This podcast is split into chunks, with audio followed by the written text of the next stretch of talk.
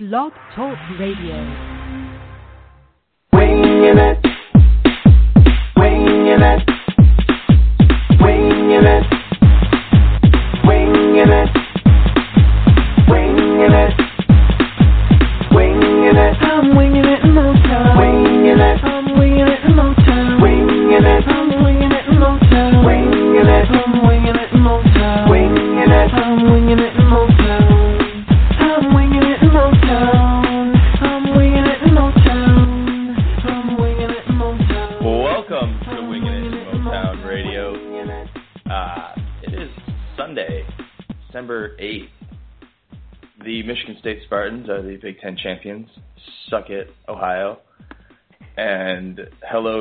Tyler, JJ, and Graham.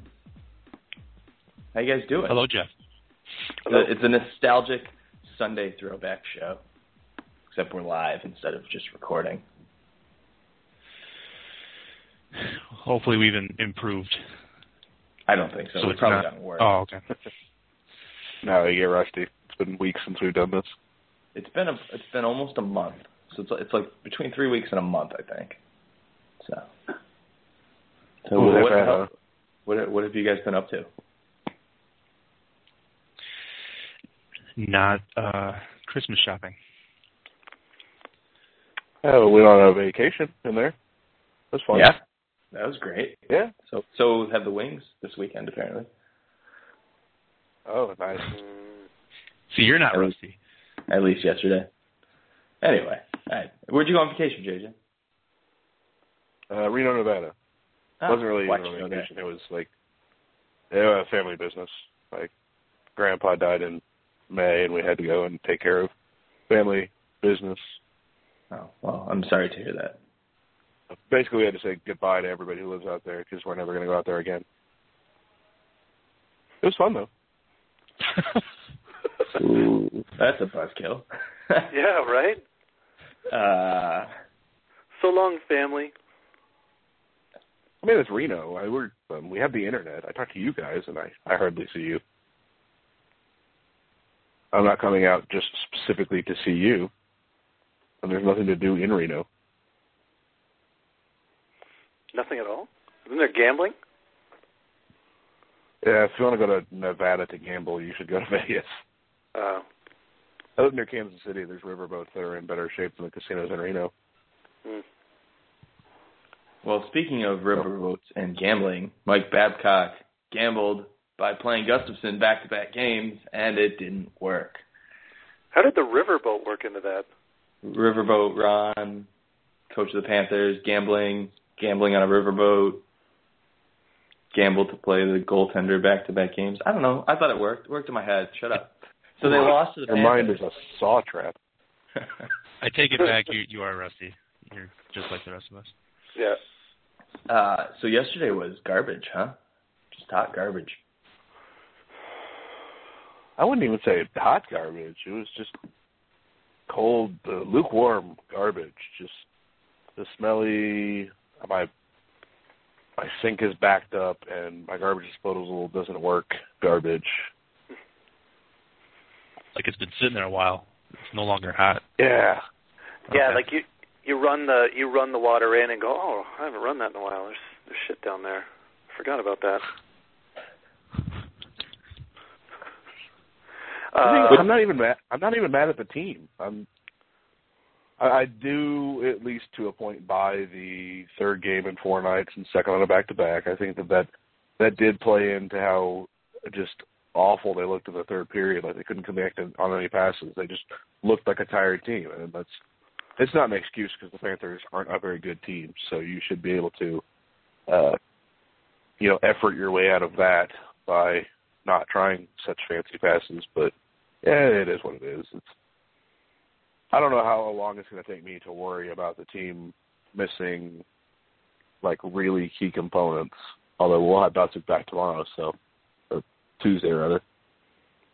And if they lose that game, then I'm going to be really mad. I I kind of got to the end and I thought, you know what? Of all the the really terrible losses that the Wings have had this year, and there've been seven, eight, this one upset me the least.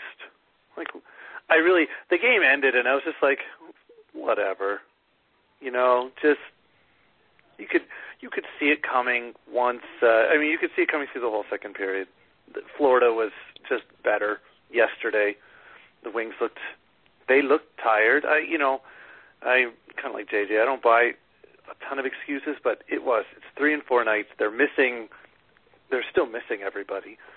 So I don't know. It's just one of those games where it was like, eh, I wasn't going to get myself worked up. I know a lot of people were getting worked up over it, but Tyler, I know you watched the game closely last night, and you got kind of worked up over it. What, what were your thoughts on the game? um, no, this is the first game that I didn't even have a chance to breeze through on DVR. Um, I'm confused though, just uh, you know, looking at the box score and everything, because uh, you know we beat them in face-offs pretty good. Yet apparently it was a bad game. I'm not understanding. I wait. But the important did we out hit them? Because that's really the key there. Uh, yes, yes, by by a small margin. Um, giveaways looks like it was kind of a big deal. I'm gonna guess that was the story of the game, given the 17 to four margin in that department. yeah, uh, honestly, I, I would say 16 of those were weren't even really errors. They were just passes that didn't connect, and Florida got them. Like, yeah, thank you. That's evidenced by the five takeaways that they got to our ten. Yeah, yeah, it was. It was not a good game at all. It was one of those games that that every team has inevitably against a bad team. The difference is we have excuses for this one. You know, it's instead of just a, eh, you know, it's one game, whatever, no big deal. It's like, oh, hey, they hey they played a bunch and they're missing everybody, and that's why they played bad. Yeah. Gustavsson was sharp though. Yeah, that was. Do you want uh, him to be the starter? Oh yeah, I I, you know what? I'd trade Howard. Forget it. Trade him. Get that Mine's a good backup right albatross contract out of here. You, you guys, you don't take any stake in that, right? It's, it's, it's still not, how how much longer, how much how much more does Howard have to struggle before there is a legitimate question about the Two goaltending seasons. situation? Two seasons. Two full inter- uninterrupted seasons. Yeah. I suppose if he had, eh, remember he had, uh, just in- terms of good or bad, running down his his uh, four year run so far was good, bad, good, and good, which is a hell of a lot better than most guys can say. So if you know that that, that second season was not great, and then uh, you know kind of late an egg in the playoffs, but he's given himself more than the benefit of the doubt, I think, to where if you just open your eyes a little wider to uh, a palette of games larger than what his 20 game sample, then you you, you got to have you got to allow for a, a lot more atrociousness to happen before you seriously consider anything. You can be mad about it, sure. I think it's disappointing. He's he said himself to this point that he hasn't played particularly well, but Gustavsson has a what, four-year track record of being a legitimately atrocious goalie. So, and I know it's not just a Howard or Gustavsson conversation. It's a you know how long would you give Howard? You know how long would you allow that leash to go? In theory, which I kind of feel kind of safely between the four of us that that's that itself as a question sounds kind of stupid because I think we're a little bright enough to know, hey, it's it's December. I think he's he's earned a, he's earned a little bit of the slack. The the other thing too, it's not just his play; it's it's uh, the way the team's played in front of him, which is a real point of concern or just a, an odd coincidence. But that in itself is uh, definitely lent uh, well, not exactly going in Howard's favor in that direction. I call it a point of concern, and I want to uh, to expand on, on one point that you made back there that, that you didn't. Um, you just kind of glossed over there. The everybody is stupid but us. that you you snuck in there. Uh, I agree. Wanted wanted to expound upon that. I just wanted to point out that yes, that's that's our blog motto. Not everybody. And, it's like, and I've never, I, you know, I, as far as the whole goalie conversation goes, I would never want to paint so wide a brush as to think that it's like an actual thing that that you know it should be the forefront of what we're talking about. As you know, it's it's a it's a somewhat loud minority of people that are you know kind of in the anti-Howard camp. And I think it's a pretty small minority, actually. You know, they're just they're just fun to look at and point at. When it becomes the majority, Yeah, I think that then a- then I'm going to go, you know just stay in my house and lock the doors. it's a, a constant, you know, battle of uh, against the the straw men on on both sides. The you know the all is good, nothing is wrong, nothing to see here, uh, versus the trade Howard, he's garbage. We you know made a huge mistake. Uh, very few people are are really saying that, but if we if we fight against the fringes, we we know where we are in the middle there, and I think that that's. I mean, you're right. The, the team plays differently in front of Howard. There's no excuse for that, but uh, Howard's got to make stops. Um, the thing that people keep getting hopeful with with Gustavsson, and I'll, I'll admit to this myself, is that he was garbage in Toronto um, because of what Allaire did. Uh, Allaire wanted him to be a butterfly goaltender no matter what, and he made him play outside of his comfort zone to try to turn him into that. And since he's come to Detroit, Bedard has been working uh, with, uh, you know, play to your strengths. This is, you know, go out and challenge goaltenders and be kind of like, uh, be kind of like Dominik Hasek and scare the hell out of everybody. Um, and he's, you know, flourishing in that. So I think he's always going to terrify me. He's going to need way more games than than he's played so far, especially since last year he wasn't good either. He was constantly hurt. So, but I mean, there's always just that hope that you know the grass is always greener on the other side, and it's just it's it's terrifying there that. But I I just don't see how you can make that. And there's people they're constantly asking, well, how long until until we can you know throw this guy into the bus? And my answer is always, I'll, I'll let you know when I get there.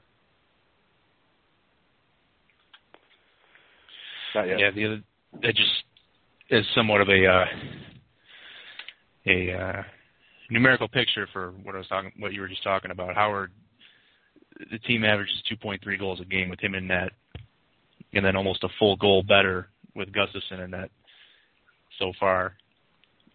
Wings average 3.2 goals a game in Gustavsson's 11 starts, which would be good for what second in the league, only behind Chicago if that were to play out over you know the full stretch of 30 31 games or whatever the average of what everybody's played. So he's he has he has done a good job stopping pucks. You know you can't you know totally just uh come up with a 930 save percentage on accident. A lot of that's i'm i'm just to flat out say is luck and it's it's to regress sooner or later. I mean to me it just feels like a a, a bomb waiting to explode. Um but still, yeah, it's it's noticeable the difference the way they played in front of him as opposed to Howard. Look at that Philly game was. I mean, everybody. That was the game that for me just broke me because of how many people were ripping him, and it's like, I mean, look at the goals. Really, there were two of them were screens. One was a guy left literally completely alone. The the Couturier goal, you know, for a um, you know backside. Just all you had to do was tap it in, and it was in. Uh, Hartnell's goal was a, just a rocket shot.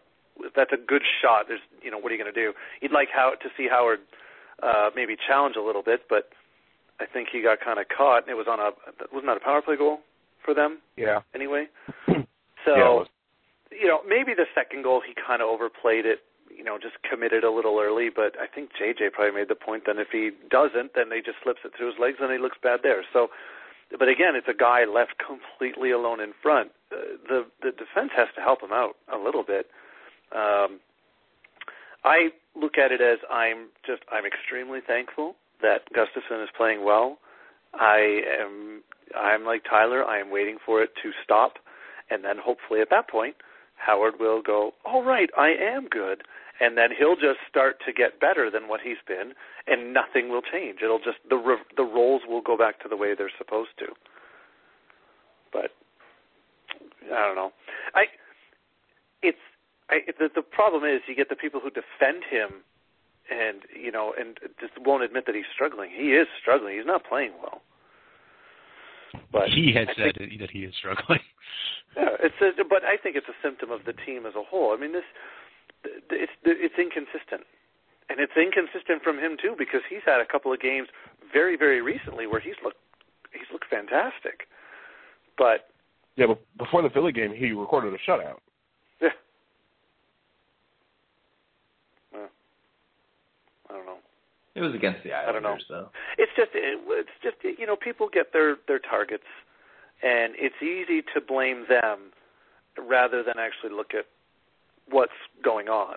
You know, it's easy to pick at the same two or three guys and say, oh, you know, he sucks, and oh, I can't believe that we lost the game, and you know, Kyle Quincey sucks, but hey, he was plus four in this game, and you know, you know, stuff like that, like the Hartnell goal everybody was ripping Quincey for losing his man. And I thought, Hartnell is up in the high slot. Quincey is a defenseman on the penalty kill.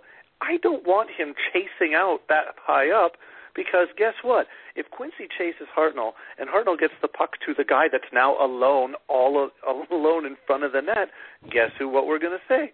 Why did Quincey leave the front of the net? Like I almost felt bad for him after that goal. I want to give him a hug and just like it's okay. That that one was not your fault. I, there's nothing you could have done there. I'm sorry, but I don't know. Quincey Howard, Yeah. Smith, um, Cleary. I mean, Cleary hasn't played well, but he doesn't play enough anymore. I mean, I don't think it's. I.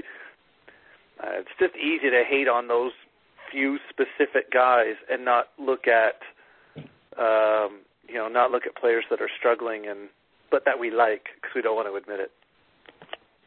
Well, that's the thing. Is I think- it, in the the rewatch of the Philly game, um, because I I understood that by the time they got there, at the the point against Howard was just make a fucking save. I don't care what it takes. And then looking at it, um, there was actually three goals that were screened. The the very first one, which nobody blamed Howard on, he you know give a guy a shot from between the the hash marks on a power play, and, and he's going to score. But still, Schenn was standing in front. The Read one, people were mad about because he bit very early, and then Read walked him. Um, then, shit, I don't even remember them in order. Uh, the next one was Gi- Giroux from the top of the circle on the power play. Uh, there was a was Wayne screen. Simmonds screen in front. Yeah, Do what? yeah that was a screen. The sec- Yeah, that was uh, screened by by Wayne Simmonds in front and by Brian Lashoff out in front, or uh, out at the top of the circle. And then the Hartnell goal was another screen by Simmonds as well. And also, it, you know, you mentioned that people were mad at Quincey because he. I mean, they just get mad at the the nearest guy, really. Um, Hartnell should have never gotten that pass, and that was Lashoff chased up, and Quincey really. I mean, he did have to abandon at the last second uh, the coverage of the net front, and there were. I mean, there was basically nobody around the crease for the Red Wings because of that. And that's. I mean, it's not all on on Lashoff there. Quincey obviously, if he's going to step up, he does need to block that pass. But it's not until you rewatch the the goal that it, that that that that is obvious. So, um, and I got into it earlier when I was fighting with that guy about uh, Brendan Smith because he had there was that coverage he had jumped up in the zone and then it was that Senator six to one blowout. I remember that. Um, and then Spezza came back and he shot it off the end boards and got his own rebound. And apparently Ray Ferraro on TSN looked at the replay and, and found fault with Brendan Smith, and it was like, well, Datsyuk got walked there. hmm so, I mean, yeah, we can be mad at the guy that's easier to be mad at, but honestly, if you look at at everything, it was the. I mean, the second Panthers goal last night was uh, Todd Bertuzzi blew the coverage at the top of the zone, and then Kyle Quincey and Cory Emmerton got got made to look pretty fucking stupid on uh, on the doorstep because of it, because they had to adjust to the forward losing the the defenseman jumping up, and it's that's that's just the way the goals go sometimes. And if you don't relook at them, you can make some wrong conclusions. But obviously, I don't want everybody to relook every goal because that's it's That's your job. stupid. yeah, that's my job. Let me do it and just listen to everything I say.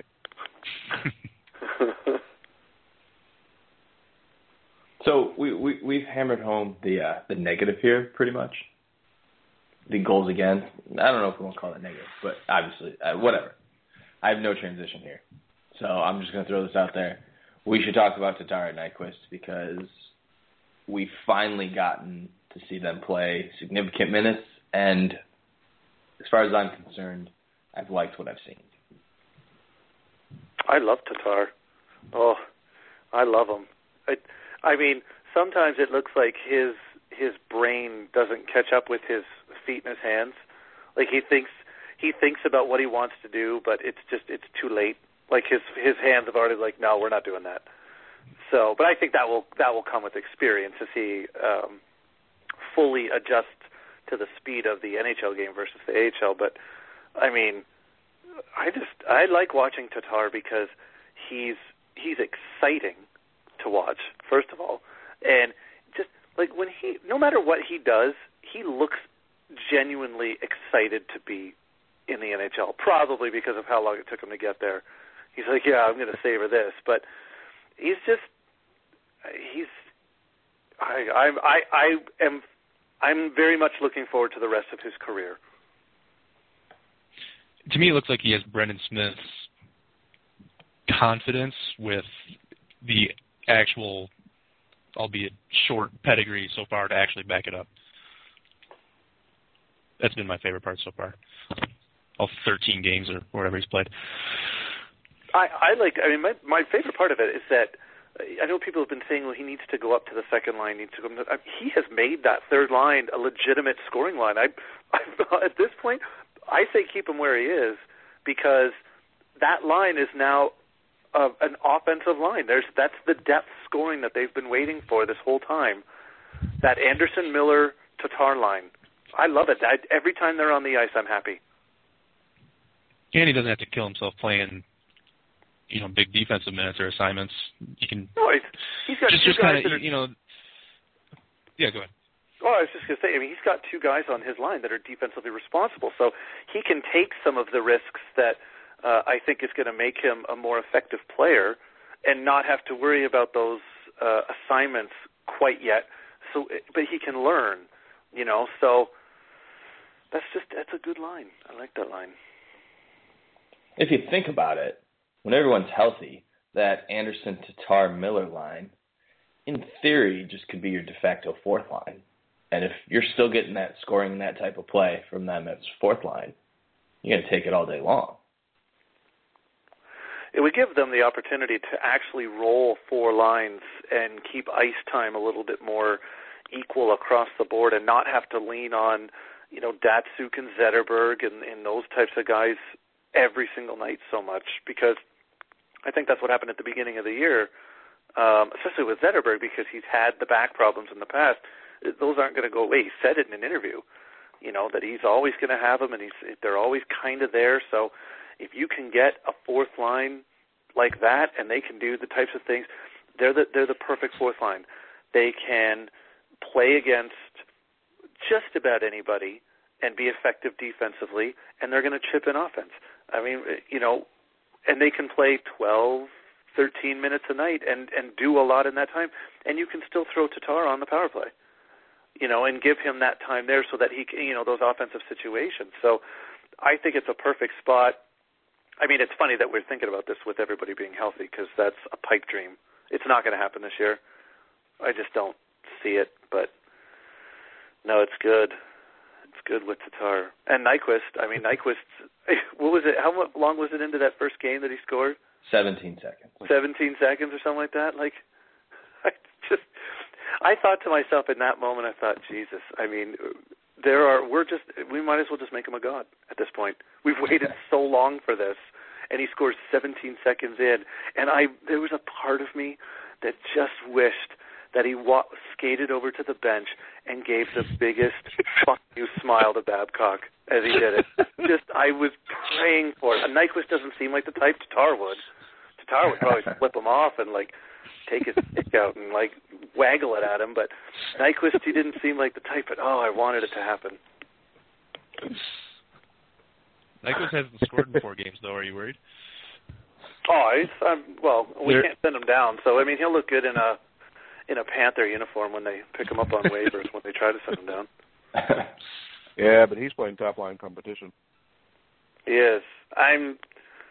Nyquist has been everything I would expect him to be. He's. I mean, he's chipping in offense. He's. I, I've noticed that he's having. A, he has a little bit of trouble with uh, physical play when he gets up against the big defenseman and everything. Just because of his size, he can still get bodied off the puck pretty easily.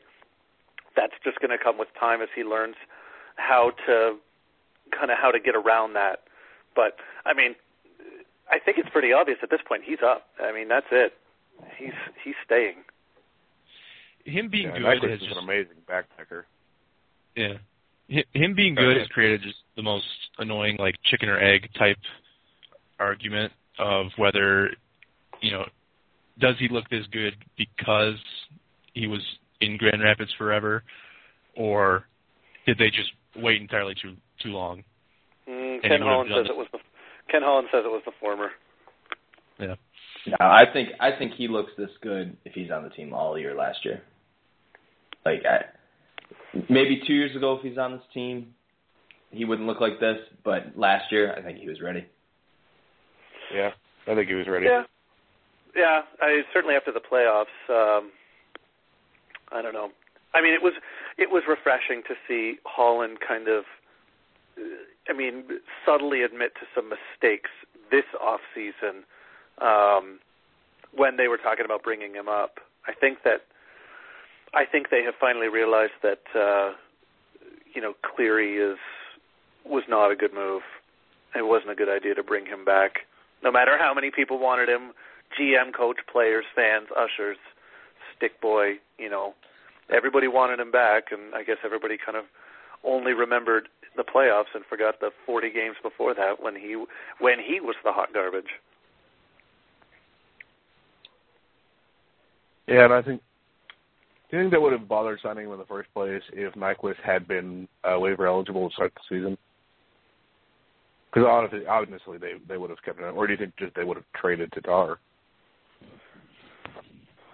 I don't know. I mean, I, for as much as the as the Wings overdevelop their prospects, they're they don't trade them unless they know something. You know, I mean, look at every prospect that they've traded away.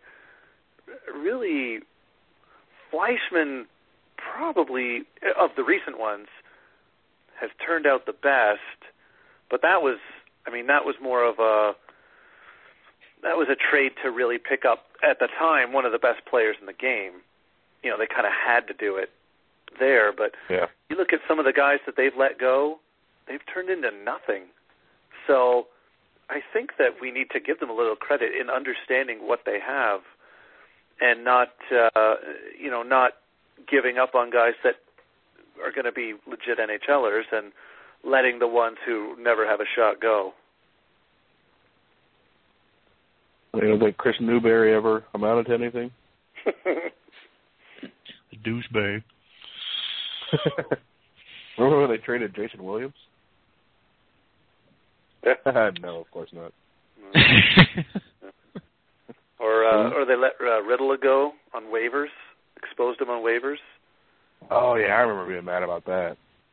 And I mean, you know, we went to Tampa, and everyone's like, "Oh, Stevie knows him. Oh, he's going to be awesome in Tampa because he gets to play in Tampa. He's going to be great in Tampa." It was all the booing, obviously, but even Right. Mursak. I mean, as much as it killed me to see them lose Mursak, again, he's not doing anything. I mean, it's not like teams are breaking down his door to sign him and or or to pick him up. Yeah, he's like the number two um scorer on the like one of the worst KHL teams. I mean, I wish him well. I liked him, but I mean, I was legit surprised that Eaves didn't get picked up. I thought for sure oh yeah, somebody me would. too. I thought for sure somebody would take a shot on him. I mean, Too much money. you know, yeah. Oh yeah. I mean, if he had been waived later on, I think they could have. They, I think he would have been picked up for a team making a, a run, you know, towards the uh, towards the end of the year. But oh, you never know. He could still be. Uh, I mean, the organization could still trade him in a minor league deal at this point. You know, maybe Yeah, give him a shot somewhere. You know, you flip him. You know, you flip him for uh, you know some other minor leaguer that can maybe help the Griffins. If you want to give, you know, if an NHL team was going to then bring him up, I don't know how the rules work with that. Yeah, I don't even know what the Griffins need right now. They're dominant in the AHL right now. Yeah, I don't think they need a whole lot at this point. They they seem like they're pretty good. Imagine if they sent Yeah. Nyquist back. Jeez.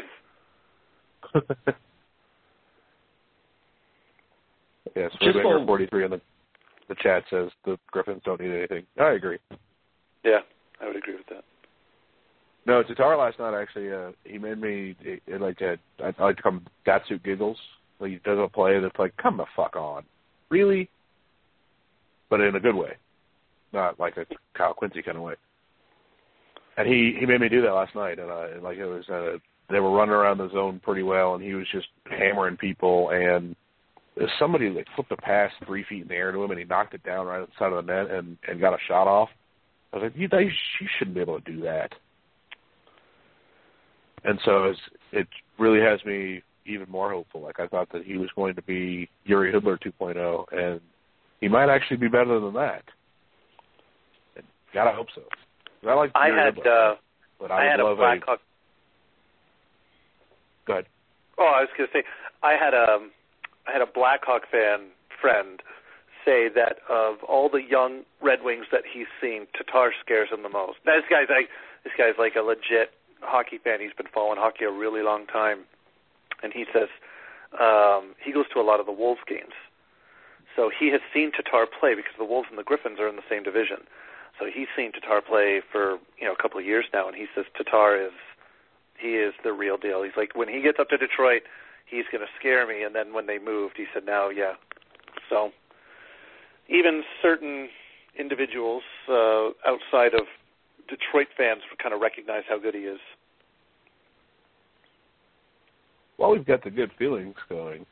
Uh, on defense, I know that there's a lot to complain about, um, but with Danny DeKeyser out of the lineup, we I mean we know he's going to be back. When he comes back, he is definitely a top four guy. So in our top four, we will have three very definite top four guys in Ericsson, Kronwall, and DeKeyser. Uh, that number four spot, if Brendan Smith keeps playing as well as he can, or as, as well as he has, I think that he might really benefit from having uh, DeKeyser backstopping him. Um, and Brian Lashoff, Brian Lashoff has struggled the last few games, but he's he's kept it together better and for longer than he did last season. And I think that he's a much more solid defender than than I kind of gave him credit for. Um, Kindl has gone a little bit quiet, but obviously uh, Helene St. James posted this week about how the Red Wings should trade Kyle Quincey, and I think that with with the way that they've been playing, that they absolutely could. Um, and then with their seventh defenseman will just be a whatever they need to pull out of Grand Rapids, whether it be uh, Ouellet or or Sproul or, or Almquist, and get them in a few games, provided that everybody stays healthy. And honestly, with the the Red Wings' younger defensive core, that shouldn't be as much of a problem as as their forwards staying healthy. And I know that that that just raises the hackles in, in Red Wings fans everywhere when I say old Eagles getting injured more often, but let's be honest here, it's kind of true. Yeah, I mean, depending on So- the injuries, but the injuries they're having now, th- those are those are older injuries. They're not like I fell on the ice and broke my wrist. They're like I moved and my back hurts now. Yeah, The scary kind. yeah, I slept wrong. Um, Yeah. Uh, Perducci in the the comments brought this up, and I've been I've been tooting this horn for a little while. I think it would be really cool if we uh, if we were just to get Dmitry Kulikov from Florida for Kyle Quincey, because you'd save 1.25 million dollars in cap space by doing that, which would be enough to bring DeKeyser back from the long-term injured reserve, and you'd actually still have seven defensemen, and you could make Lashoff or, or and and or Kindl and or Smith and or really anybody um, be that that healthy scratch, provided you've got the all seven defensemen healthy at any given point. And I think they should do that. Yeah, but See, the one- realistically, Would Florida? Florida going to do that straight up for Quincey? Well, the thing about Kulikov is that they're talking about how there's a very real concern because he's going to be uh, an RFA at the end of the year.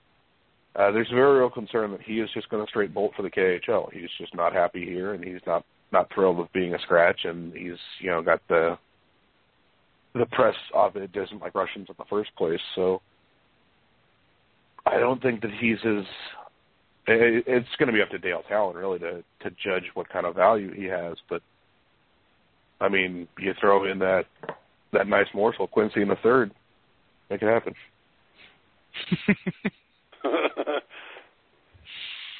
I I don't I don't know anything about Kulikov really, but uh, I mean he's cool.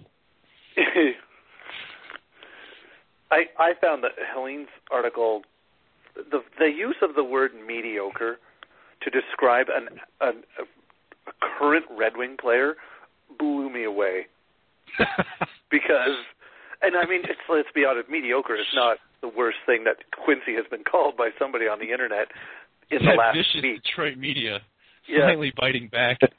Yeah. She's probably going to But- lose her credential. But I mean, I was just like, I just I read it and went, "Holy fuck, that is some honest reporting." I wonder if she ran that by her editor. And but I mean, it, he, she was absolutely right. Now is the time to trade Kyle Quincey, or at least when DeKeyser's getting closer to being back. I don't. I think read it I- as fuck. I'm wondering if she ran it by Ken Holland. yeah. Hey, maybe maybe that's it. Maybe they're like, hey, downplay him. We we just got to get rid of this guy because let's face it, when they're going to have to do something. I mean, when Datsu comes back, um, Well, Zetterberg Emmerton was- goes when Datsyuk. Well, comes yeah, back. but I mean, yeah, but once you get Datsyuk back and the Kaiser back, Zetterberg wasn't put on IR, was he? no, none of them were. No, DeKeyser's the only one. We're on, fine among till the. DeKeyser. Oh, okay, good. Okay, never mind then. Well, I mean, Helm will be eventually because he's Helm. Right. but he's the he's the old he's the uh, youngest old man on the team apparently. Which is a shame because he was playing so well. And the mustache isn't doing him any favors either. But do you think Oh. the with the St. James thing, like, is that this is like imminent now, right? That stuff just never happens. It never comes out of. The, I remember, okay, when it happened yesterday or the day before, when that came out, what was hilarious was everybody's reaction. You know, what we were just having right now, like, holy shit, they, they they said that you know the first thing I saw was the the Wim Twitters you know mentioning that, and I ducked out of work you know whatever I was doing to like look more into it. like what what's going on? Is there a beat writer backlash or something? You know, an uprising. It's it's coming. Somebody's called mediocre. I, I couldn't believe he wasn't traded by the end of the day. Yeah, that's the weird would- thing is I don't know what's happening with the Detroit media right now.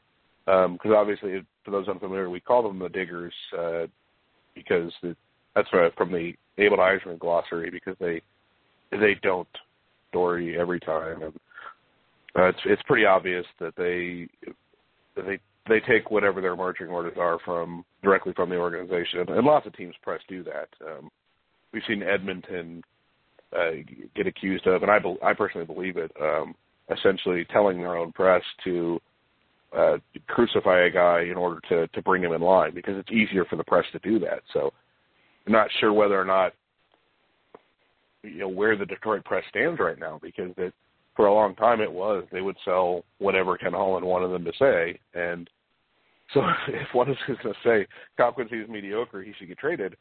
Uh, the question is, is that something that Ken Holland wanted to get out there, or is that just one of the Detroit diggers finally, you know, getting a pair and and actually having an opinion of their own for a change?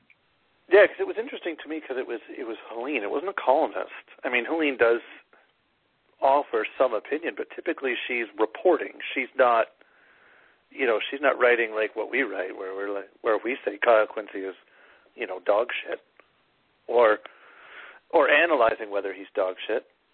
Um, I mean, look what happened last year with the with Filppula when they when the the leak came out about how much money he was looking for.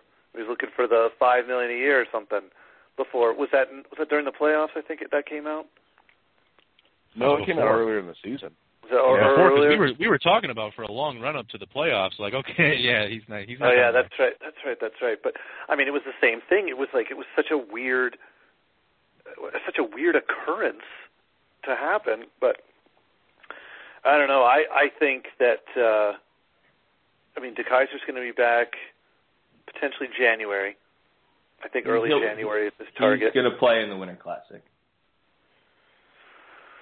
So he'll be back Classic. Early. January because that's January 1st, which qualifies as early I- January. I wasn't disagreeing with you. I was just So you just needed to elaborate. Yeah, like I haven't spoken in a while. I gotta. I gotta I, Uh, you carried the conversation. I'm just letting it go. I'm being good. Stepping back. But um, I, I mean, you know, it's not gonna it's not gonna happen overnight. I mean, Holland. Look, Kyle Quincey is a defenseman on a team that's missing a defenseman, and they're talking about trading him. So I think that is probably pretty ominous as to what the organization thinks of of Kyle Quincey, and therefore what his value is going to be. Because other general managers will be like, "Oh man, you mean that guy that's playing all those good minutes on Detroit is, isn't doing any good? I want him now. He'll probably do much better on our team." So, I'm sure this is the uh, kind of the first step. Eh, not to mention he's a UFA. Maybe they're setting the stage for, uh, uh, you know, not bringing him back if they are unable to trade him later. Yeah, that could be because I thought that that really um, the the whole press's attitude kind of turned on on Filppula to kind of get the fans ready for him to leave, and so that by the time that that the off season came and Filppula started looking for other options, people wouldn't wouldn't be mad at the organization; they'd be mad at Filppula for you know demanding so much.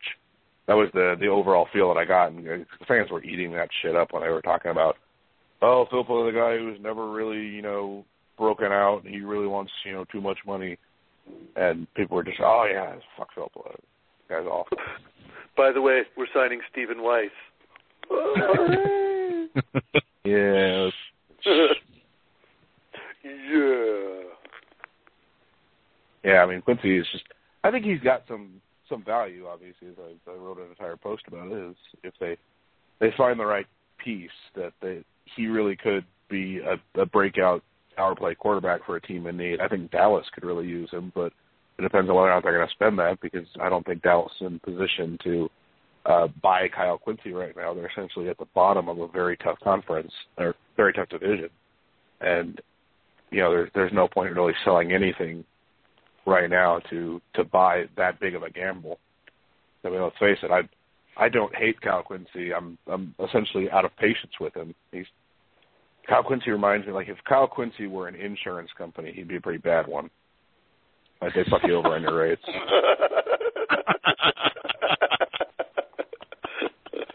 uh, and the podcast. So listening, Jeff? yeah, I'm here.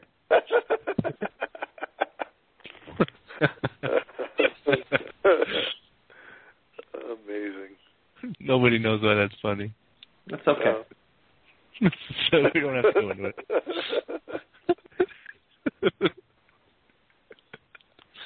uh, You want to talk about it, Jeff? no. We had a good uh, transition over to to Weiss recently, and so that's another one of the guys that people are asking like permission. Like, can I start to hate him now? What do you think? I remember when we we talked about that the last time that we spoke, and I remember us talking about how long do we wait until we're legitimately uh, mad or or you know feels acceptable to uh, voice extreme concern. I thought I remember 50 games being the number. I feel like we should cut that short. Yeah, I'm I'm kind of there uh, now. I'm I'm at the concerned stage. I, JJ and I were actually talk, talking about this last night a little bit. One of two things has to happen. He either needs to get better in terms of his play, or he needs to get better because he's hurt. Because I mean, he missed time. I mean, he obviously was, you know, actually injured, and I don't know if that's still hampering him to the point where he shouldn't be playing, or if he's just, you know, he's just not back at full speed yet. But it's, I mean, I'm, I'm in the concerned phase with the caveat that if they're going to trot him out there with Samuelsson and Cleary, then really, why did you sign him?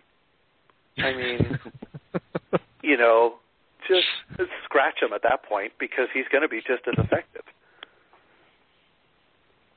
I almost wonder if they just haven't quite truly figured out what his role is going to be now that Helm is apparently an offensive dynamo.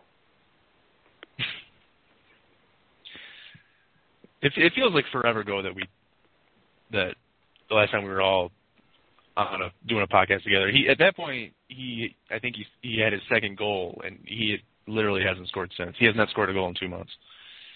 I I feel like it's that's that's it's been too bad for it to just be rust or him not finding a groove, which is kind of weird to think about because if he was doing a little bit better but still shitty, I'd be like, Eh. oh God, what do we have here? Now, right now he's he seems so terrible, relative to expectation at least. Although it's, you know, four points is pretty terrible anyway. You spin it. That there has to be some injury concern there. Eh. But it's so much easier just to blame that. I have And to it makes me feel better. because I I just can't believe that he's he's just this bad. I mean, he's not. He does look a, a step. So I didn't watch a lot of Stephen Weiss before he came to the Red Wings, but uh, I remember earlier in the season he looked fast. He looked like he had a a really good first couple of steps, and he could get up to speed quickly. And now he does not. I mean, he looks like Johan Franzen on downers. So So dead. I mean, he's, he's pretty much. And he's just not in position, and he's not winning board battles, and he's always. He seems like he's also a half step late starting up. So I think that he is still kind of adjusting to the system, which I don't think is is an acceptable excuse at this point. I mean, he's just got to get that figured out. But I, I just have to believe that that there's an injury slowing him down because he's just. There's no reason that he would have just fallen off off the face of, of the planet as far as you know the system being what made Stephen Weiss because the system in Florida was never good. Yeah, I, I think uh, I think consistent line mates will help him because they're they like you say he he should be past the overall adjustment to the system, but adjusting to new players. I thought the same thing with Quincey when he first came to Detroit, and he was struggling that very first you know month or two or however long he was here, but it was because he was he had a different defense partner every night. So it's like how do you adjust to a brand new team? And new players, and then every couple of games, like, oh, by the way, you're playing with these players now who you've never played with. So I'm hoping that once players start to get healthy and they figure out a spot for him, that they will that he will kind of get into a routine and get into a groove and and be healthy. But right now, I mean, I don't think there's anything you can say about his signing other than it's he's been a disappointment so far even with noting, oh yeah, he he missed some time with injury. He'll be all right. At this point, I just want to see him every time he touches the puck, just fucking shoot it. I don't think he's had a shot on goal in the last two games. I don't care if it's the worst decision. Just throw it at the goaltender's feet, see what happens. His offense. 'Cause, I mean, if you're going to be slow and tentative, and you're not going to know where your teammates are, then at least be angry. Don't just get, lose the tentative part and keep the, all the rest of it. Um, and just go and take angry penalties, not the "oops, I'm falling down, I'm going to hook this guy" penalty, and uh, run into people more and just shoot the puck more and just be just an advocator until you could be Stephen Weiss again. I don't know. Without I put him on. I would put him on Datsyuk's wing when Datsuk returns. And see how that works out. Except he's uh, played center his whole life. I know, but take the pressure off center, move him to wing, let him try. So to, he really would be Val Filppula's replacement. He's shit in the center, and we need to put him on a wing or, on the wing of our great center so that he'll be any good. Just I don't care. At that point. he, So he's Canadian He's better Filppula. than That's what he's doing what he now. is. he's a good old Canadian boy. God. I always flip No. good in Tampa anyway. I, mean, they started well. Uh, 20 points. He's still playing well. that's good. How many games? Fuck that guy. Twenty nine. 26. He is So a minus one. He's basically he's Johan Franzen, 20 points in 26 games. His, shoot, his uh, shooting percentage was Yeah. off the charts last time I saw. Uh, it's down to twenty one now. Oh, okay. Down. It's back on. The, he was shooting like fifty percent for the to the first ten games of the season. Look what Yeah. the answer then was. Of course, That's you know, sustain- fucking or that's sustainable. So, uh, Jeff, uh, what's the mood around Boston today? Oh, sunshine and butterflies. The the the Bruins beat the Leafs. Didn't you watch tonight? No, I'm not a fan of There's either of those teams. You're not a Leafs fan? No, no, I gave them up. No. I thought you were from I'm a Canada. Hawks fan now. Jesus, get it right. Uh, Yeah. Sorry. What uh, what's the uh, what's the prevailing thought about uh, last night's activities? Um, amongst the hockey intellectuals, uh, those that, well, uh, the people we know at Stanley Cup of Chowder and Days of Yore, they all think Thornton was clearly wrong and should be punished for what he did, and he was out of line. Um, the fanboy pink hats, as they call them here, your bandwagon fans, are just like, he had it coming to him. I stand by what Thornton did. You know, the dipshits. The I- barstool crowd. Yeah, that was that was pretty awesome last night. It was hard to tear away from that with the uh, Pens blog guys and Barstool.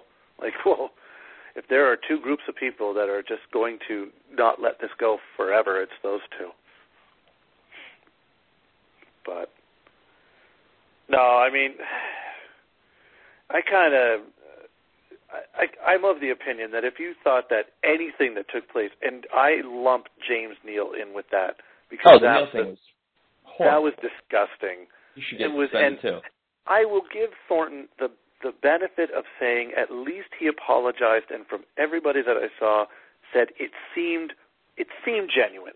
Like he clearly blew it and should be punished for a long time for taking a guy down to the ice who is not in any way a willing combatant and then punching him twice while he's prone on the ice. He should get a very very long suspension for that. But Neal was like, "Oh, what am I supposed to do? I guess I should avoid him." Like, are you fucking kidding me? Are you that giant of a douchebag that you don't even understand what you did? At least Thornton understood the ramifications of like, "Holy shit, I really fucked up."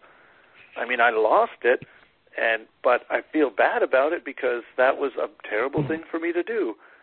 And Neal's like, "Yeah, whatever. I guess my my bad." Like that's I, I almost wanted him to just be like, mm, "My bad," and you know walk away. Even uh, even Bylsma said that he didn't think Neal tried very Yeah. hard to avoid him. yeah, So his own coach. that's what Oh. infuriates me. It's like I understand what Shawn Thornton did was worse than what James Neal did. Uh, they're both Absolutely. outside of the scope of hockey, but James Neal was kind of a reckless douchebaggery, and Shawn Thornton was flat out assault. So It was I think in that, light. that, that yeah, that, that Thornton was worse off. But I think in the responses to both of them, I almost want James Neal to get exactly what Shawn Thornton gets because James Neal fucking lied about what he did. Oh, I wasn't trying to hit him. Bullshit, you were. There's zero excuse for him to have angled a leg like he did, and he knew what he was doing, and that's that's just so insanely uh, dirty rat horseshit. And it's There's a video I mean, of him actually kind of like peeking back to see where the ref was before he did it. Like, I mean, it was just, it was so obvious what he was trying to do that he saw Marchand on the ground and he thought, I'm going to get away with a sneaky little hit on him and I'm going to knee him in the head. And nobody likes Marchand except Boston fans. And people are still making a huge deal about how dirty it was, as they should, because it was disgusting. There was both incidents involved an intent to injure the person that they were going after. At the end of the day, that's exactly what happened. The difference was Marsh Neal's was I don't want to call it a hockey play, but it was in the context of the game, whereas Thornton's was the Play whistle going had gone, guys are standing around talking to the referees, and like Thornton's like, "Fuck you, no, we're fighting right now." And he didn't even. It's not even like he turned around, turned Orpik around. And again, it's Orpik. Like, I mean, are we really shedding a tear for Bruce he Orpik? Yeah, he he just he took him down and punched him. He didn't, you know, tap him or say, "Hey, let's go" or anything like that. He didn't even, you know. Well, he wasn't had even- he had tried to go with Orpik earlier in the game. Right. Orpik said and no. Orpik didn't want to go. And look, I mean, I understand what I understand what Thornton was trying to do. Although this this notion that every single body check in the NHL has to be answered for is just See, bullshit. what really kills me is you'll watch a Bruins broadcast, and when player X on the visiting team hits a Kronwall. gets no no Joe no, Colburn Kronwall as the example. That's fine. no no I, I don't care who it is Johnny Boychuk lays out someone on the Maple Leafs the Maple Leafs then go after Johnny Boychuk and they and Boychuk fights the Maple Leaf get player and you'll hear on the Bruins broadcast that, oh, well, that's stupid. You shouldn't have to answer the bell for a clean hit, blah, blah, blah. That's just hockey. It's a good, hard play. Then Loui Eriksson gets taken out on a, we would call a clean hit. It was shoulder. You know, there was uh, maybe a little contact with the head. It wasn't the principal point of contact. The puck was there. We'll call it a clean hit. Most people say it's a clean hit. Yet, in that broadcast, someone's got to go after Brooks Orpik for that hit. But it was a clean hit. So that's what really kills me. That, that just frustrates the hell out of me watching these games. It's, it's like it's it's one thing if it's the Bruins, it's another thing if it's if it's someone else. I Uh, understand you're selling a product to your home fan ba- your home fan base who clamors for fights and big hits, but you, you can't have it both ways. Right. Well, I mean, It's almost uh, like the that, code isn't consistent. yeah. I mean, you that's, go. and that's not that's not. Did you see? exclusive to Did you see Kotsanika's article where like Thornton was interviewed in ESPN the other, like Yeah. three days ago or like Monday came Yeah, out? or how, Kotsanika's article is great. Yeah. Yeah. how much he lives by that code and he sometimes you know he he's not aggressive enough or something like that or uh, He was just- just he said something he about, completely Sometimes I'm too honorable. right Yeah, he said something about, uh, on the ice. if he went, uh, you know, if if uh, if you go around sucker punching people, it comes around. I think that's exactly what he said. Like it will come around to get you or something like that. And it's like, are you serious? Like three three days later, after giving this interview where you talk about this code and how honorable you are and you're such a wonderful guy on the ice, and then you go and do that, and it's like, wow. Maybe in a weird, twisted way, he was doing it on purpose to show the terrible karma that will be coming his way after this whole melee. Did you think of that? Yeah. Hmm. The Andy Kaufman of goons. I mean, the the, the media here is, and I lump in the media as the broadcast and the scribes and the it's not. A, I'll leave the bloggers out a little bit, but it, it was they they were looking for reasons to not blame Thornton, where every you could tell everyone was was careful with their words because they know Shawn Thornton. Shawn Thornton's a good person off the ice.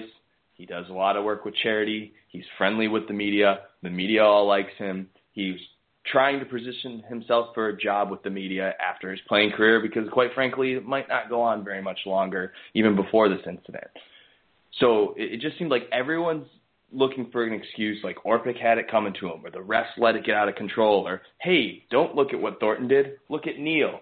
Neal's much worse. Forget about Thornton. Neal, Neal, Neal. And it was just like, no, the, what this guy did was fucking awful. He there was a, a, a little bit of a scrum talking to the refs after a whistle. He went up behind a guy, slew footed him, and then punched him twice in the head while he's down on the ice.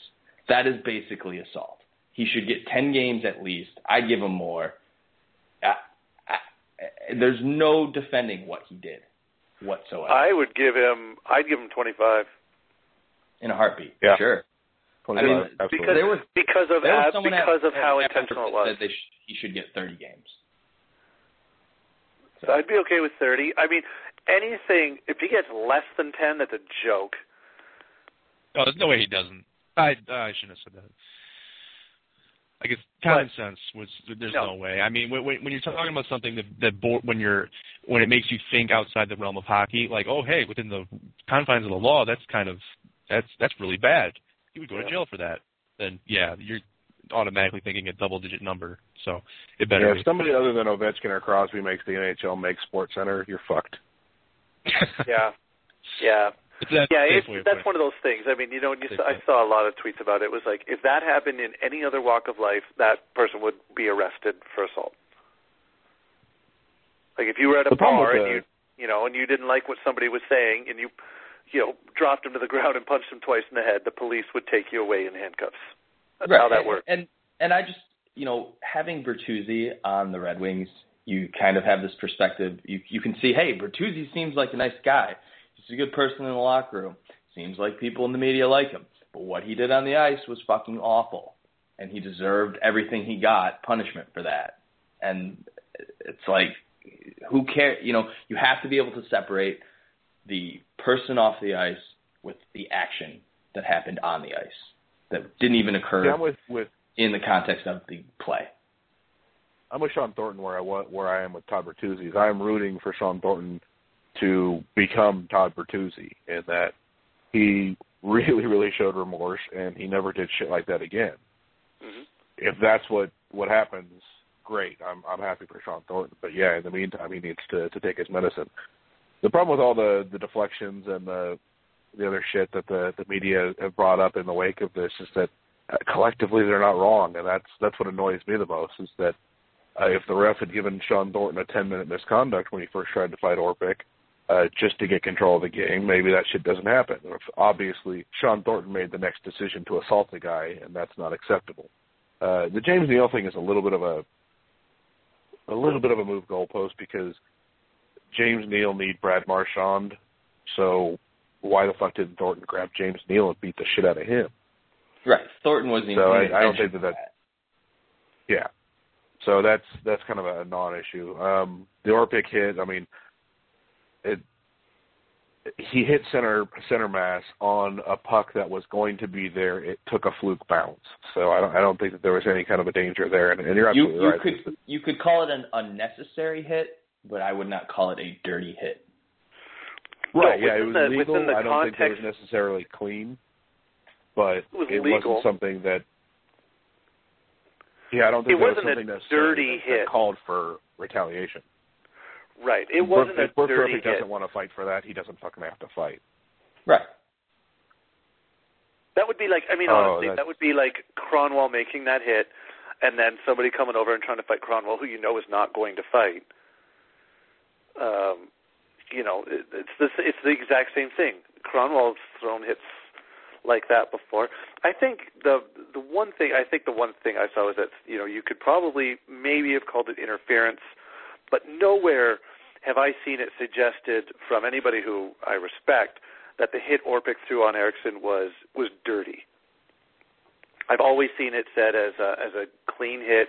He was he had pretty much committed to the hit before that puck took that bounce and went away from him. So if that puck doesn't take that bounce, it lands on Eriksson's stick, and Orpik does exactly what he's supposed to and separates the you know The- his man from the puck. The, the intermission, the first intermission of the game the other night, they did everything in their power to show the Orpik on Eriksson hit from every angle in slow motion, and basically without it, did everything but circle it in, in it with a telestrator and see with an arrow saying, "Look, look, look! There's a tiny point of contact with the head." It was I, I was rather disgusted at, at the coverage. I, it was just and and I know there was uh, yeah, it it it was not the best work covering that story properly. They're they're in the middle of it with the emotions, and they're playing to their audience. Right, and I know there's a touchy subject there when you own the product, or the product owns you, and you're you know You you're trying to make the product look good, and you're pro product, but at some point you have to say, hey, this was wrong. They were wrong. Like Yeah, you, you got to call frame it. it in- it- you can frame it in a way that doesn't throw the guy under the bus. I mean, you know, you could call it a mistake or, you know, kind of use uh, less It- it- but harsh language. It was more of like, hey, he did this, that was wrong, but let's just talk about this instead for the entire 15 minutes. it's It's, it's not even mention the other thing. It's exa- it's victim blaming. It's exactly what it is. Well, we'll see. We'll see what the fallout is. Yeah, I agree in the comments that uh, the Orpik hit draws comparisons to Kronwall and Havlat. The puck just kind of wasn't there, so if anything, it was interference. But that's not something that that, that, that I think the code calls for. It's the the code calls for Loui Eriksson to to be aware of the defender there. Right. Well, obviously the difference too is Kronwall's thrown out of that game for that hit. So, Yeah, that might have made a difference too. But even there, I was actually at that game, and I mean, I don't recall anybody really going after Cronwell the way uh, Thornton went after Orpik. Now again, he was penalized on that play and, and immediately thrown out, so there was no way. But um, even in the next game, there was no retaliation against Cronwell. You know, Chicago won the game. That was the that was the retaliation. But it was also not a. It wasn't a dirty hit. You know, it wasn't a hit from behind or, uh, you know, a leaping. One of Cronwell's leaping hits where he targeted the head. He just he on that one he actually stayed down. So.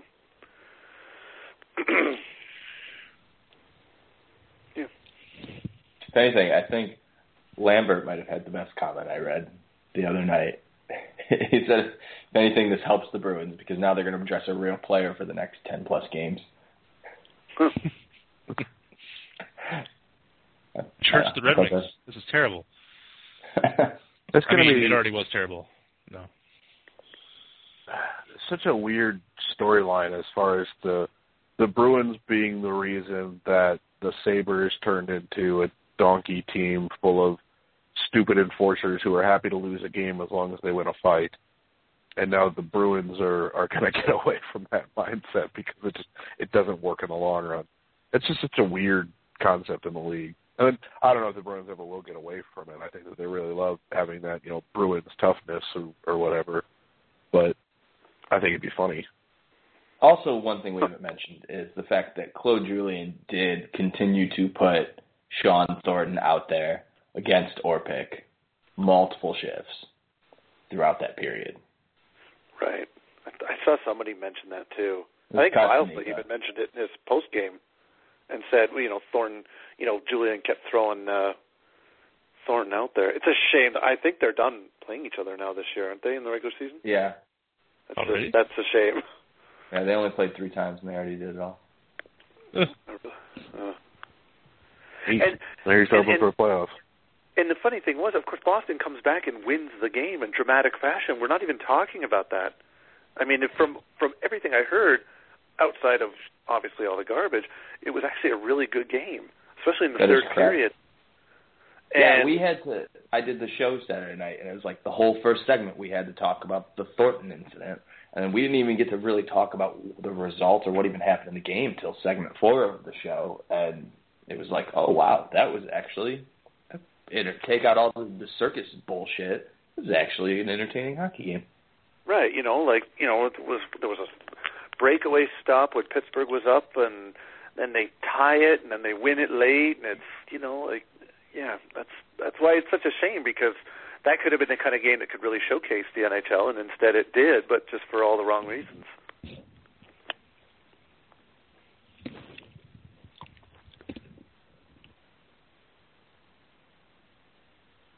it was garbage. What was the what temperature of the that will make you feel better. What'd you say? What did You know you what you say? should do that would make a make you feel better. What's that?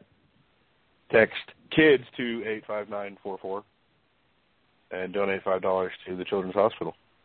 Yeah. Maybe part of that money will go towards raising children not to be like Shawn Thornton.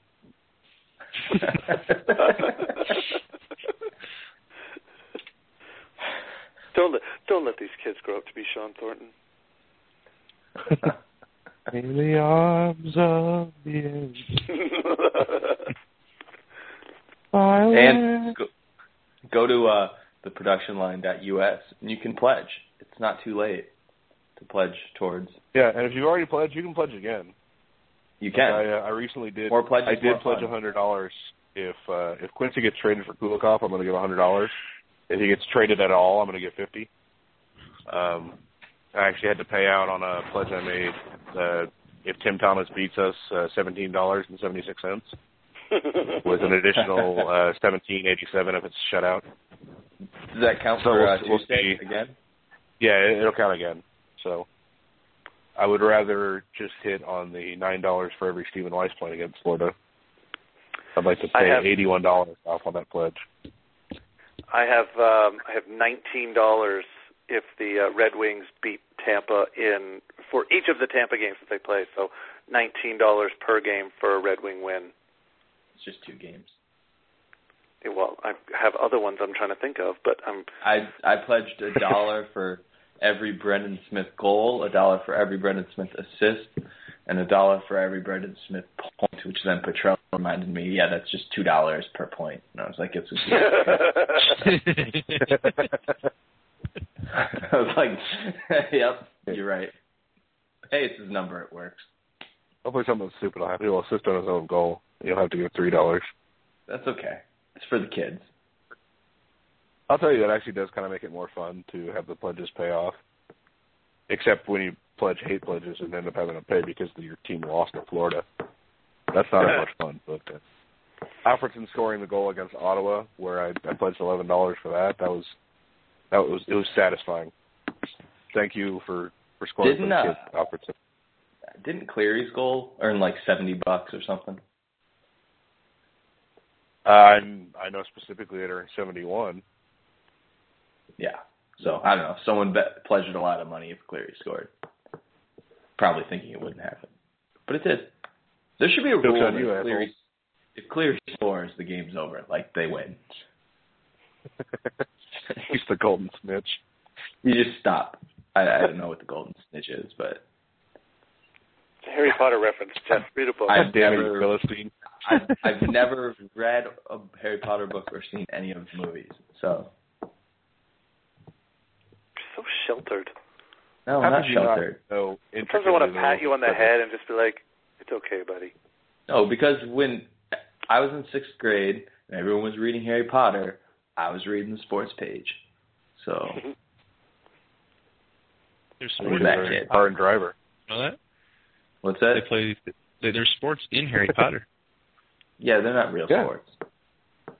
No, they play Oh. Quidditch at Emerson, and people laugh at them. And it's Of course silly. they do, and they should laugh at them. Yeah. That's ridiculous. yeah. Yeah. Should be doing that. You should have learned, or should have been reading like How to Park Your Car Weekly. Jesus. That's a good periodical. I read it. Yeah, it might be interesting. Yeah, yeah, I've got a ding on my my front fender because of it. Fuck that magazine. I want I want my money back. Going back to highlights. But yeah, if you haven't pledged yet, go go pledge. It's a really good reason. And what the fuck are you? Kids. You like you need that money. It's kids. Kids are Uh, more yeah, important than you. They're You're cooler just than gonna you. spend it on drugs I and porn. do need that money. You'll feel better too. Money can't Like happen. it- It can buy Like, oh, feeling good wing- about yourself for a little bit. the Wings lost to the Panthers again, but at least I get to donate money to needy children. Yeah, at least I'll have less in my bank account now. And if you if you have a bunch of pledges My- that and if you have a bunch of pledges that didn't pay off, you can still just donate the money. Mm-hmm, that's true. Because it's the right thing to do.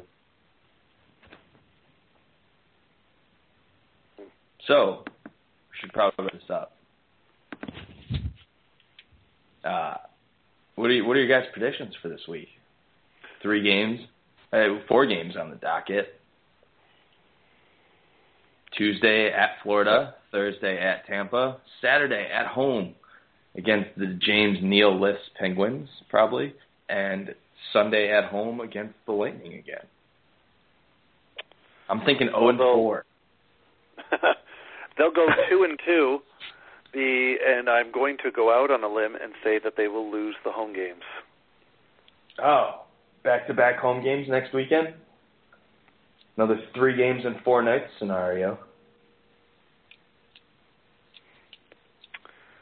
I'm going to say Yeah. two and two. Two and two.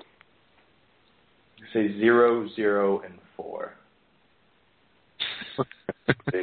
So two and two then. It's the same outcome, really. Maybe. It's the same number of points. Sure, but it's not in this.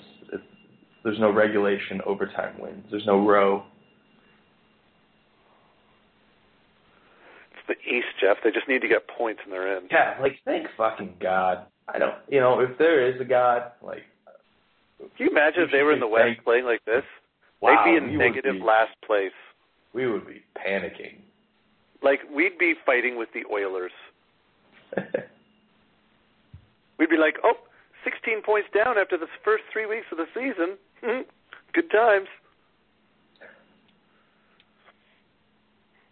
Tyler, what's Yeah, your that's, uh, for the week? That's cart and horse. If we were in the West, we win more games. We beat all the East. They the confidence of the West. Moving to the East made us worse. Prima facie. Tyler, what's your prediction for the week? I see two one and one, and uh, very very hard to envision them losing tomorrow.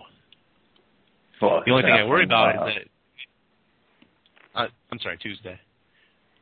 See, th- okay, this is the one time where I was actually, you know, when we used to record these, and I would always mess up the tomorrow last night thing since it was airing the next day. And now that I finally got it, we're live, which is great. But, okay, Tuesday. Well, the only thing that concerned me about the, uh, it, you know, it's it's kind of a home and home, but it's it's basically two home games for the Wings. So are they going to have that weird, terrible at the Joe mojo with them when they play in Florida on Tuesday night? It's a good point. And and JJ, what do you think?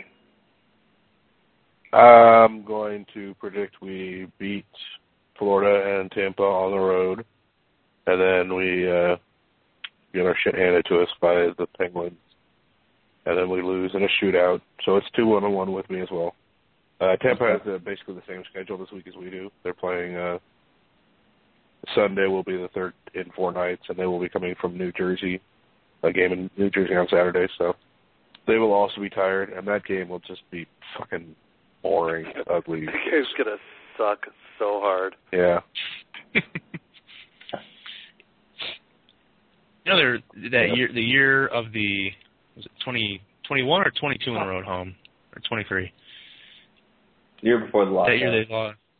That year they lost seven games total, uh, seven regulation games total at home, and this year they've lost six already. Oh, so they're not gonna lose again at home. Really get one more. They only lost seven last year, albeit a shortened season. It's just weird, man. Yeah, I don't know. I did like um Pierre McGuire asking Niklas Kronwall, "Hey, you guys are hard to beat at home. What do you think is up with that?" it's just like they're like five and ten at home, asshole. So that that made me laugh. So uh you guys have see any final Sean Avery. Yes, Go I do. ahead, JJ.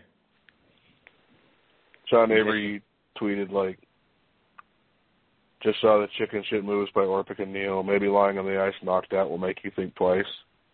Sean Avery said that the guy who never willingly dropped the gloves with anybody, and would do something exactly like James Neal did, and then would just turtle the fuck out of somebody attacking him and get up smiling about him getting thrown out of the game. Sean Avery now has a valid point on what should happen to two guys who did a dirty, terrible thing.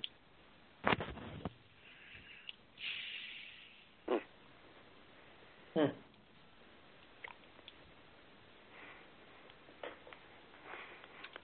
Do uh, What about you, any? You, you other gentlemen have any final hockey related thoughts? Oh, I sure don't. No. No. Well, I just do you have think any? we sh- we should say congratulations to Michigan State. Their hockey team upset the number one ranked uh, Minnesota team the other day. So it might be the biggest sports accomplishment that the Spartans have had this year. So pretty pumped about that. Yeah, not a lot going well for them. Yeah. Good time. All right, cool. Well, I guess But they're ranked number. The football team is ranked what number four No. four, four in the country, number four. So if there was a playoff, if they ever had a So playoff, so if both teams teams, lose the national championship, Michigan State could win it all. We just have to find a way for both teams to lose the national championship. they could tie. Oh my God, you're right. We'll get on it. I mean, you guys are MSU grads. It's a valid degree as far as what I've been told. Yeah, I'm just gonna go burn my couch after this. So. Uh, I don't get why burning couches get such a bad rap. Sometimes there are shitty couches out there, well, and, and and it probably there's, would hurt if they got burned. There's a lot of don't think things that that are a lot worse than that that people could do, like you know, That's flip cars and kill people and assault people Right. from behind and swoop with them and punch them while they're on the ground. Like, if you're just gonna burn a couch, cool. Maybe it's cold outside, right? Just helping keep Yeah. the home warm. Orphan couches are a pox on our society anyway. Just gotta get rid of them. The Cool. only final solution. Uh, everyone should say goodbye now, though. We're we're gonna we're gonna end this. Goodbye now. Graham, you didn't say Goodbye. goodbye. What? No, I'm still here. Sorry, I'm reading. The, I'm reading the Sean Avery thing. Oh, we're saying goodbye. we're supposed to say goodbye. Oh, uh, hey, yeah, okay. Winging it. You guys all dance when this comes on too, right? Yeah.